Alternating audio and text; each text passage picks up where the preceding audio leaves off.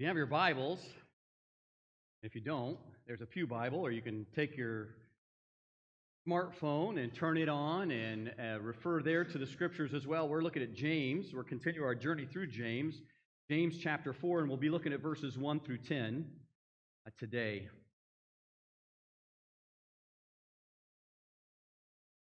We have many prayer requests, as you can see, and praises on the, uh, the insert in your bulletin, and so we pray that you pray over those. Also, in speaking to several of you this morning, there are many unspoken prayer requests, and so we want to uh, be sensitive to those as well. Uh, there's a lot of praises that, that we have to be thankful for, and we're grateful for that as well. Uh, God wants to hear it all. And so, if you would, please bow with me for a moment. Father God, again, I thank you. I thank you that you are present with us here this morning, right now. You tell us in your word where two or three are gathered in your name, there you are also. So we don't have to guess. You tell us in your word. We trust your word. We trust you. So you're here, and we thank you for that. May we feel your presence. May we feel the warmth of the comfort of your arms around us. Open up our hearts and minds, Lord, that your message would now speak to each one of us, right where we're at. And that's different places for all of us. But we ask that you would be heard, Lord. May the words of my mouth and the meditation of my heart be acceptable to you, O Lord, my rock and my redeemer. May you be glorified and honored in our time together. If you look closely, I, I look like I picked out a dirty shirt this morning. I didn't. It was clean when I got here, kind of like the kid you send to school with his, his clean clothes on, and he comes home looking like, well, you just don't know what. But I was moving some boxes back in the fellowship hall, and then as you you, you see something on your shirt, and you think, well, I'll just wipe it off. But if you would just take a minute and wait, maybe you would think something else and have a better plan. Because as soon as I did that, it just smeared it all over. Isn't that how it is with sin, though? We jump in, think it's just a little thing, but then we jump in further and smear it, and it just gets bigger and bigger and bigger. So I didn't do anything weird. I didn't wipe my nose or anything with my shirt. If you feel like that, just come over to this side. Come over to the other side. I think that sounds cool. But I did. I just go like this, and then I got the water, because that's what you're taught, right? Go get water. Well, it just made it even worse. So, anyway, it is good for us to be here this morning. Amen. No matter where we come from or what's going on in our lives, and we all walk different spiritual lives, different earthly lives. Um, as soon as we walk out of here, different things will happen. Um, yesterday, we got up real early and went to Lowe's. We didn't get up early enough because everybody else thought of that same thing. And so, what we thought we would do and outsmart the system, because Lowe's knows, I said, Well, let's get this stuff. You go ahead and shop, and I'll go, because you could barely get through the aisles, you know. And so I went and checked out, stood in line and checked out with that stuff, then come back and got her to get the second group. But guess what? They had not opened up any additional registers because Lowe's knows.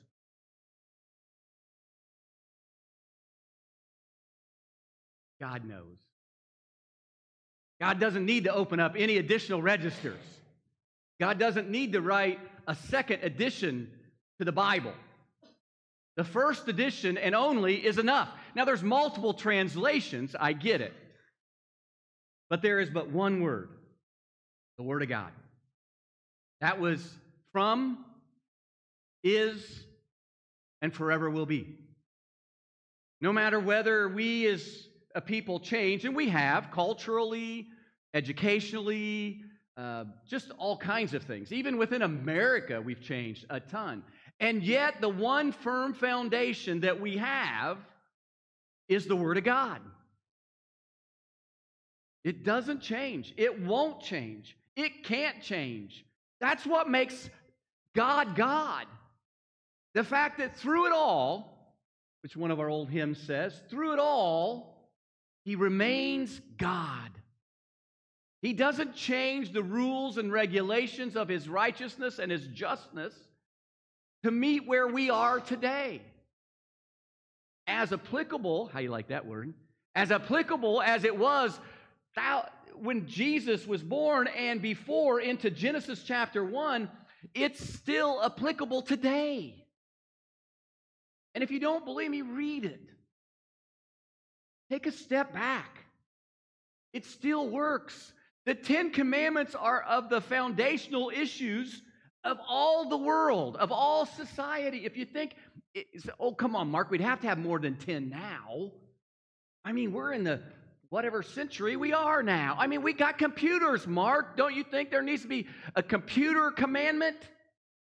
Boy, do I think there needs to be one. But the Ten Commandments apply. Think about it. Let's even reduce it even further to the two. The two greatest commandments, as the New Testament tells us, is to love God and to love others. If we could accomplish those two things in their fullness, guess what? We wouldn't need the other eight. It's when we lack on those first two that the other eight come into play and the rest of Scripture comes into play today. Now, just think pertinent in our lives right now.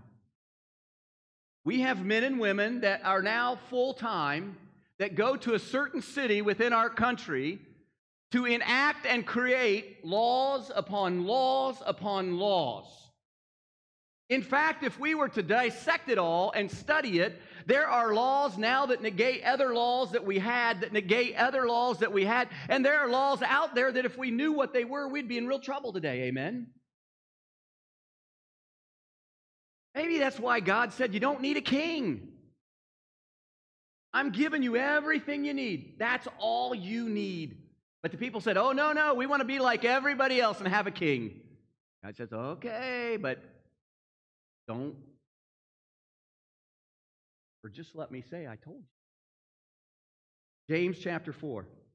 In this very short book of the Bible, this very short letter, it's interesting, too, that when James wrote this, there were no chapters or no verse numbers written. It was just a letter like you and I would write to each other. This letter, remember, is being written to Jewish Christians, so to the church, to us. This letter is being written to the Jewish Christians then, the church, as it is being read today in the church. We're going to look at verses 1 through 10. Now, understand where we've come from. He's talked about real faith creates genuine works.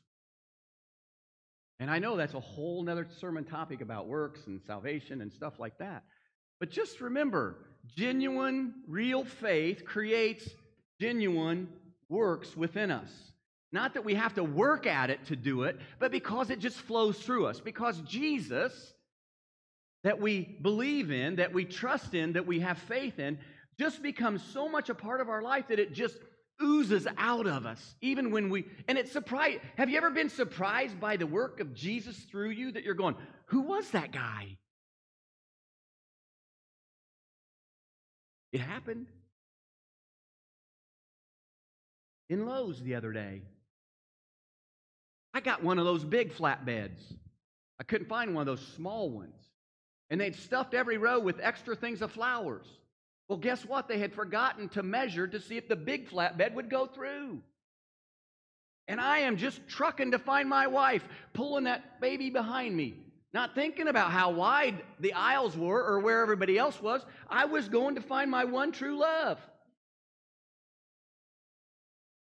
The knockout roses. Oh, no, no, I mean Terry. Next thing you know, all of a sudden I get my arm jerked off because I'd caught it on another metal rack behind.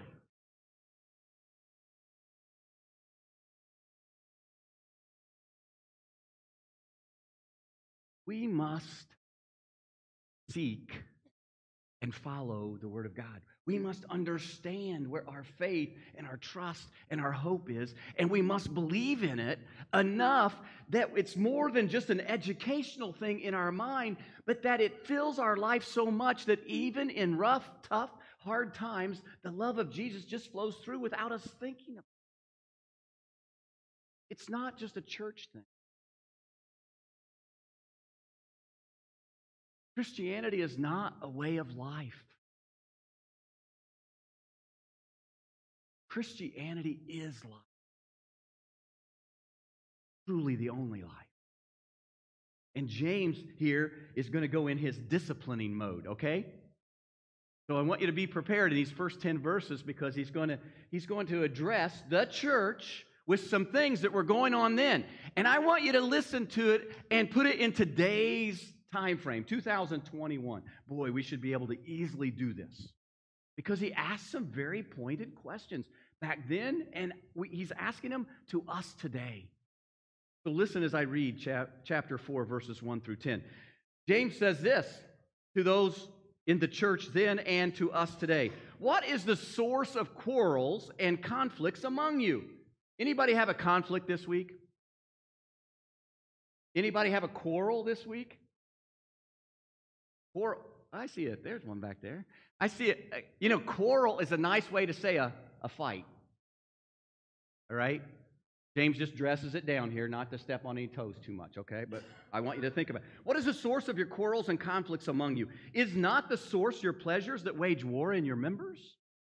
You lust and do not have, so you commit murder. Wow. You are envious and cannot obtain, so you fight and quarrel. You do not have because you do not ask. You ask and do not receive because you ask with wrong motives, so that you may spend it on your pleasures. You're, you adulteresses? Do you not know that friendship with the world is hostility toward God? Therefore, whoever wishes to be a friend of the world makes himself an enemy of God.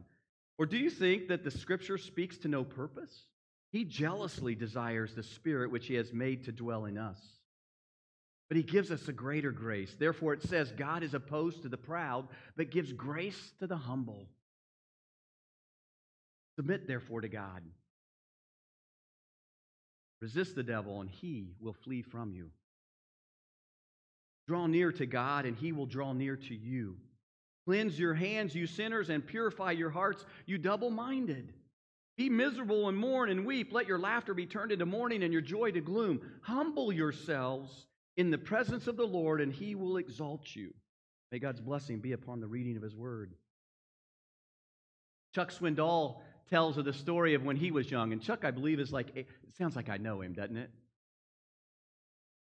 He doesn't know me from anybody. But anyway, he tells in, in one of his commentaries of how it was when he was a kid. He's 87 years old, I believe. So, but way back, just a few years ago.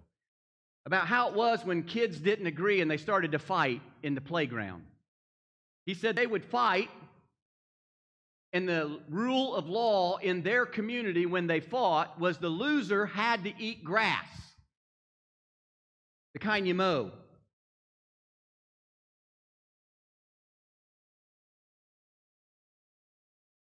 Just wondering how many of you are with me. Well, anyway, the loser would have to eat grass while everybody else that stood around and watched the fight would, you know, shout things and, and clap and stuff like that. And then after he ate grass, before long, they'd all be playing again. So there was this, this, uh, this process that happened over and over and over again on the playground. There would be a fight, then they would, somebody would eat grass, and then they would play together. And before long, there'd be a fight, then they would eat grass, somebody eat grass, and then they'd play together, just over and over. Now, think back to your days on the playground. Wasn't it kind of the same way? Or at the ballpark, or at the soccer field, or wherever you were? It seemed like somebody would get angry with somebody. Maybe they didn't fisticuffs it out, but they would get angry, they would fight, then there would be some re- repercussions for that. Maybe they didn't have to eat grass. That seems a little bit out there. But they probably didn't treat their yards then, so it was much safer back then to eat grass. But anyway, then they would before long be playing together again. You know, usually the parents at the baseball field are the ones that are still simmering over whatever call got made or didn't get made. The kids are over there getting their free. Do they still get free Cokes today? No? Bag. If you return a foul ball, do you get a free Coke? What? I wouldn't. Well, then what's the incentive to return the foul ball? But anyway, they'd go out, hurry after the game, and run to the concession stand while the parents are still trying to redo the game, and they're getting their free Coke and they're out playing again. No different than the church. We worship together on Sunday morning. Then there might be disagreements or differing opinions. And then we pray only to worship again together, have disagreements or opinions. And I, I'm choosing my words wi- wisely here. I don't want to say fight because that sounds so bad for the church, but it's all the same thing. The church is not exempt, and that's what James is telling the church. He says, Hey, what are the sources of quarrels and conflicts among you? He's talking to the church. Why are you guys having this stuff going on? The world and the church, to an extent, have turned our backs to God. Not to an extent, we have turned our backs on God. Even the church, we have been devoid of, of His Word and Spirit. What does that mean? Devoid of His Word and Spirit. Well, some of us just, it's a surface level digging into His Word. Maybe not digging in at all. If somebody else reads it or I, I hear a, a verse a day, I'm good. But this is the, the, um, the nutrition for us every day to live our lives. Yes, it hurts. Yes, it stomps on toes. Yes, it, it does all those things, but it also comforts us, gives us strength, and helps us to understand when we can't understand with our small human minds that we have. God's in control, folks. In a very chaotic, diverse, diverse, divisive world, God is still in control, and life still happens. You would have thought over the last year and a half that all that was happening was a pandemic. Well, life was still going on in people's lives. And the foundation of getting back on path is this. And James is talking to the church saying, hey, stop it with the quarrels and the conflicts. Then he goes on in verses 2 and, and further to say, here's why you're having these.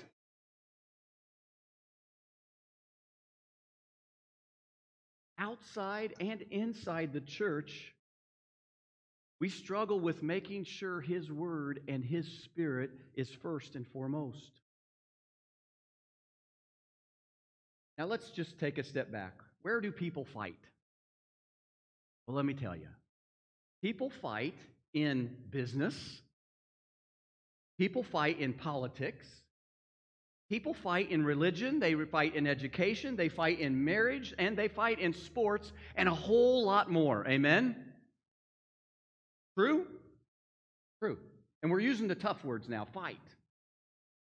Because it, it just conjures something up. And we're, we're way away from the, the ring, the fighting ring here. There is fighting even within the church. James references this here in chapter 4, verse 1, as quarrels and conflicts. If you look in the Greek, these two words would mean fights, warfare, skirmishes, and individual attacks. So it, it's talking about what we're conjuring up in our minds, folks. And he's addressing the church with this issue and this problem. He then, in the latter verses that we read, he then starts to narrow it down into envy and jealous, jealousy. Envy and jealousy. Envy, short definition, means this it wants to have what someone else possesses. We learn this, and it's innate in us at a very, very early age. Amen? You got the you got the green tractor. I want the green tractor. I don't care if I got a red tractor. I want the green tractor. And if you got it, I'm going to take it. I envy the one that has it, so I'm going to figure out a way to get it. Amen? Now, if you're red and green and you want to turn that around, that's fine. Jealousy wants to possess exclusively what it or the person already has. Think about that. Envy wants to have what someone else possesses. Jealousy wants to possess exclusively what it all or that person already has. James, in these verses, speaks a lot about envy and jealousy. He specifically tells the church these are the underlying problems of your quarrels and your conflicts.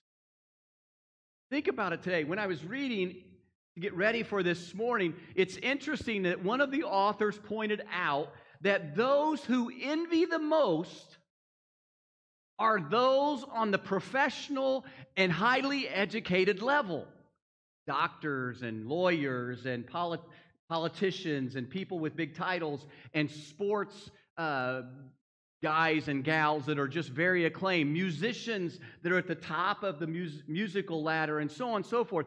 Those people, it seems, in this person's study anyway, seem to envy and have the most jealousy. And yet you would look back and say, why them? They've got it all. And yet within them, the drive to have only drives them to want to have more. And when you think about that, it starts to make sense. Now, let's don't count ourselves out. Most of us, if not all of us within this, this room this morning, have. We have. We're blessed. And so, envy and jealousy is not far from our lives. And envy and jealousy, according to James, in the church then, and I believe in the church today, brings us right to those quarrels and conflict. Now, somebody said in, in something else I read, well, it's Satan that does it. Well, Satan has a hand in it for sure, and he really enjoys that we get caught up in it. But as we as we read in James 1, 2, and 3, guess what? The burden of responsibility lies with who? Me. Well, not me for you, you and me individually, each. It's our responsibility because we choose. God gave us free will, we choose. Yes, Satan jumps in when he can and jumps on top and pushes and shoves and does everything else to make it worse. But I choose. I choose to allow envy to be a part of my life. I choose to be jealous. I choose to do or not do things that I should or shouldn't do. Why? Because I'm devoid of the Word and devoid of the Spirit. Why? Because as soon as I get caught up in envy and jealousy and all those things, where do my eyes come? They go off of Him and onto me and the situation at the moment. And that's what James wants to point out. And he doesn't mix any words here. You ask and do not receive. Why? So they were praying. Yes, they were praying. But he goes on to say, because you ask with wrong motives. They were just going through the actions of prayer when their hearts and their minds were speaking something totally different. Why, he says in the verse, verse 3, so that you may spend it on your pleasures, because it's all about us. He says in verse 4, those who want to be a friend of the world. Now, none of us would openly admit, oh, I want to be a friend of the world. But our actions and our lives may scream that without us uttering a word. He goes on in these latter verses 8 through 10 and just a couple before to give us the result. So if we if we stand up here this morning and say, "Well, this is all the stuff we're doing," and we're all going, "Yep, that's me. I'm in it. I'm uh, maybe not as much as you, Mark, but I'm in it." We also have to teach what James teaches to the church then that here's the resolve. Because there's always, First Corinthians, it says, I won't give you any more temptation than I'll provide for you a way of escape. Amen? Now, what happens in the midst of temptation is we're not looking for the escape, are we? We're enjoying the temptation maybe too much. That we fail to see the bright light that says, go this way and get out because this is not where God wants you to be. But God provides, in, through James' letter here to the church, ways to escape. He says in verse 6, but he gives a greater grace. How much greater can grace be? But he gives a greater grace. Therefore, it says, God is opposed to the proud, but gives grace to the humble. It doesn't mean you can't be proud of things or people.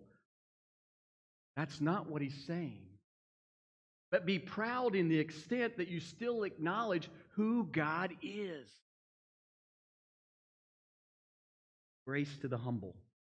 It's hard to be humble in our world today, isn't it? When you get in your cars and leave this place, chances are if you take 31, you're going to have less a chance of being humble than you do if you take 296 and go the other way. Right? Isn't this so confusing out here? I just think, I, I told, well, I can't tell that story. I love preschool stories. If you want to hear a good one, see me or Terry after, after I was going to say after school, after church, because there's a cool one with these, this little boy. But anyway, I, I, I kind of feel like this little boy that she had going through a situation at preschool. Boy, I wish I could tell you. But anyway, out here, have you ever seen two miles back? There's, there's, there's signs that say, when blinking, go 45. Seen those? Then about a mile later, there's some more signs. Now, nothing's happened in here. A mile later, there's some two more blinking signs that say, when blinking, go 45. Now, the law says I should do what the signs say, right? So when it's blinking, I should go how much? Okay, so now the first mile, nothing's happening. The second mile, nothing's happening. Now, what do I do? Yeah.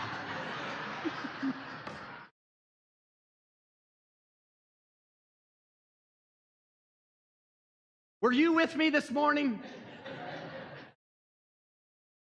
but see, so within me, I'm trying to think, do I, don't I? Do I, don't I? Then what do I do? I look around. Is anybody else watching? Especially those special cars that have a lot of extra certain colored lights on them and certain license plates. Well, there's, but God, there's no construction going on here. Why do I need to go? Mark, it's blinking. I know it's blinking, but God, there's nothing going on here, so why do I have to do it? Because it's blinking. But God says, because I told you so. You ever been in those battles with God? Boy, I have. But God, Mark, is the light blinking? Can you see? Well, yeah, but everybody else is going 65. See if that gets you. Submit, therefore, to God. Isn't it amazing in our lives when nothing else works? When nothing else works, we submit to God for the most part. When all along life's journey, the lights have been flashing, the directions have been given, what to do. Submit, therefore, to God, resist the devil, and he will flee from you. Wow. Not just get you through that situation. Submit to God, and, and what will happen? Devil will be moved away from you. Draw near to God. How do you draw near to God? Through prayer and reading the scripture, just quiet time, just giving up. Lord, I don't know. I don't know how to get through the next minute, let alone the next day. I don't know where life's going to take me tomorrow, let alone the next week. But God, I'm, I'm yours, and I don't know what else to do. Draw near to God. And what does it say? The promise of the scripture? He will draw near to you. He will draw near to you. Some people say, Mark, how do I know he's there? Well, I can't necessarily explain it. It happens differently in everybody's lives. But I can tell you, he has never not lived up to a promise. He will draw near to you. Then James goes on and gets specific to these Christians. He says, Cleanse your hands, you sinners. Cleanse your hands. Do some washing. Purify your hearts, you double minded. Boy, he gets at him, doesn't he? He doesn't give him any, mince any words here. Verse 9 Be miserable and mourn and weep. Let your laughter be turned into mourning, your joy to gloom. Humble yourselves in the presence of the Lord, and he will exalt you. And you're kind of going, Oh my gosh, I got to become sad to really get close to God. No, what it does mean is cleanse your hands. Stop doing evil. Stop doing evil. It's within our grasp to be able to decide not to do it. It's not easy, I'll tell you. Boy, I fail. I fail. Thank goodness for 1 John 1 9, it says, If we confess our sins, he is faithful and just to con- uh, forgive us our sins and cleanse us from all unrighteousness. If you didn't know, that's the Christian's bar of soap. 1 John 1 9, write it down. Purify your hearts. Stop thinking about evil. And that's hard too. When the evil thoughts come in, thoughts come in, you have to kind of redirect. And I just find something easy to think about. So you think about, I think about my wife. That's not an evil thought, is it? So redirect our thoughts away from evil. I didn't hear that, but we can play it back. We have mics. Be miserable and mourn and weep. What does he mean by this? Live a life of drudgery and being dull? No. Feel remorse for our wickedness. Why? Because when we understand where we truly are with God, it, it prayerfully will cause us to want to convert. And as, as Don mentioned, to go, or maybe Adam, I can't remember who this one, to go in the right direction, to turn from where we're going and head in the right direction. Make that turn. Let your laughter be turned into mourning and your joy to gloom. No, it doesn't mean that God doesn't want you to have a full and abundant life, because He does. That's what the Bible says. He wants you to find happiness, but more importantly, He wants you to find true joy in life. Don't make a joke out of our wickedness like our world seems to be really good at right now humble ourselves in the presence of the Lord. And what does He do? He exalts.